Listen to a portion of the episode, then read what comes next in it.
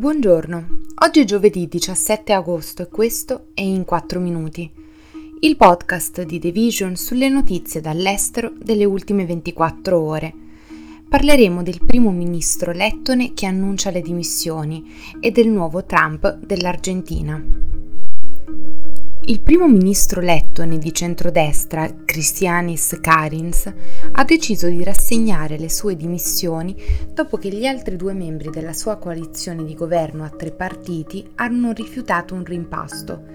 Infatti, Karins aveva previsto di rimanere come primo ministro a seguito dell'annuncio di un nuovo round di colloquio all'interno della coalizione che comprende anche l'Alleanza Nazionale Conservatrice e l'Alleanza Elettorale Centrista Lista Unita, ma i due partner hanno sostenuto che fosse contro la Costituzione lettone farlo.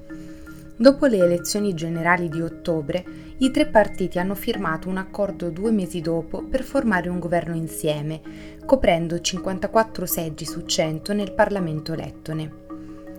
La Lettonia e i suoi vicini baltici Estonia e Lituania sono stati duramente colpiti da una crisi energetica dall'inizio della guerra della Russia in Ucraina nel febbraio del 2022.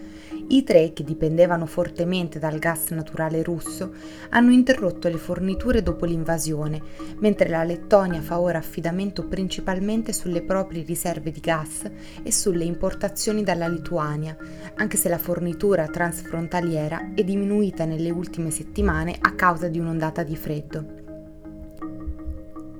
La Lettonia ha uno dei tassi di inflazione più alti dell'Unione Europea. A luglio era del 6,4%. Le prossime elezioni nel paese sono previste per il 2026.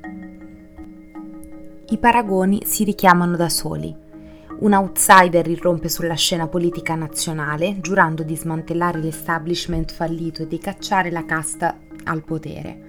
La sua carriera politica, relativamente breve, è alimentata dalla sua popolarità come attore televisivo, una celebrità assicurata con uno spettacolo eccentrico, insinuazioni sopra le righe e la sua particolare acconciatura.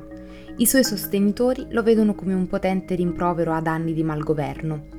I suoi critici vedono nella sua retorica e nelle sue opinioni estreme una minaccia per la democrazia.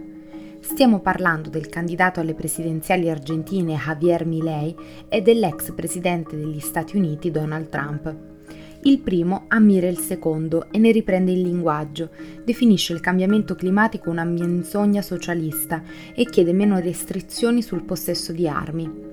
Milei colloca esplicitamente il suo progetto nell'ambito della più ampia ondata di estrema destra globale, alleandosi con le controparti regionali in Brasile e Cile, nonché con l'estrema destra spagnola di Vox.